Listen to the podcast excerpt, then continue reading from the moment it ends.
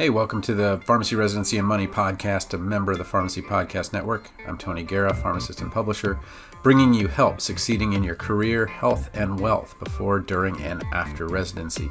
You can sign up for the email list at pharmacyresidencypodcast.com to get your free LOI template or get editing help working one on one with me at residency.teachable.com. Hey, welcome to the Pharmacy Residency Podcast, member of the Pharmacy Podcast Network. I thought this was a neat kind of thing to look at. Uh, most people talk about pharmacist salary surveys and see where they stand, but I think the the net worth is is much more telling and much more interesting to me, uh, and much more important because if you're going by the four percent rule and you want to replace a single pharmacist salary, and uh, I think pharmacist salaries as, as, you know, by the Bureau of Labor Statistics, you know, at 120,000, uh, you would need three million uh, to to rep, to do that. So, um, what we're really looking at is how many pharmacists are at three million where they can kind of exit this. And the question is, you know, who's the kind of person that would fill out a survey like this? You know, if you're sitting there, you know, overlooking the, you know, the the uh, beaches in Malibu, are you sitting there on SDN and you know like oh look at this thing. I'll just kind of pop in my my my answer or whatever. So um, again take it with a grain of salt but I think it's just kind of interesting like where do pharmacists end up? And you know is it millionaire multimillionaire and, and those types of things? So um, if you're just listening I'll I'll kind of read some of this off to you. Uh, when you're going from minus 1 million to zero and we don't know how far that is, but it, it's about 15%. And, and that makes sense because about 15,000 enter uh, the workforce every year, and about a little over 80% of them have student debt averaging, which is now a little over 160 rather than 175. Uh, so it's getting a lot better. Um, but that makes sense that there's going to be that group there that's kind of working their way up. Um, then there's the much bigger group. So half of the respondents were between zero and a million. Uh, so that's you know encouraging that that they're on the path, as it were.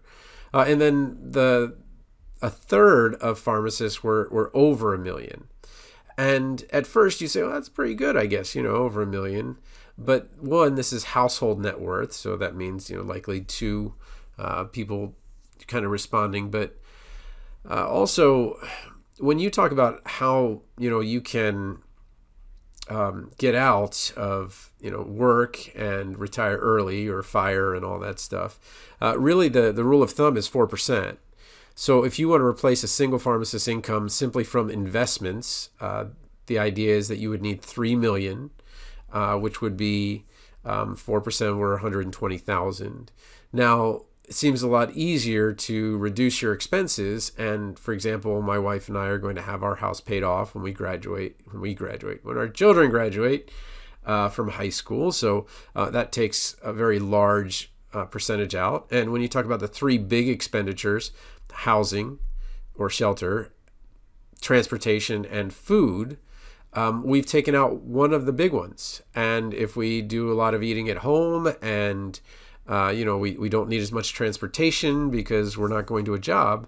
Uh, that also takes out a lot. So um, maybe it's reasonable to, to retire with a million or two and, and have a comfortable life. But uh, I just thought this would be interesting to you. Um, but go ahead if you want to, go ahead and put in the comments on YouTube uh, what's your net worth and what's your age range. Uh, that was something that was kind of missing from the survey. Uh, but an interesting, interesting. Um, uh, thing if you want to look at it uh, on the video. This has been the Pharmacy Residency and Money Podcast, a member of the Pharmacy Podcast Network.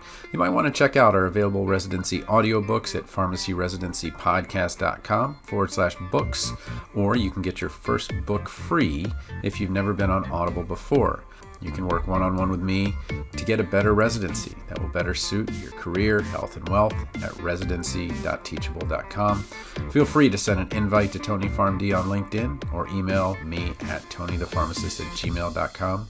Music was by Policy.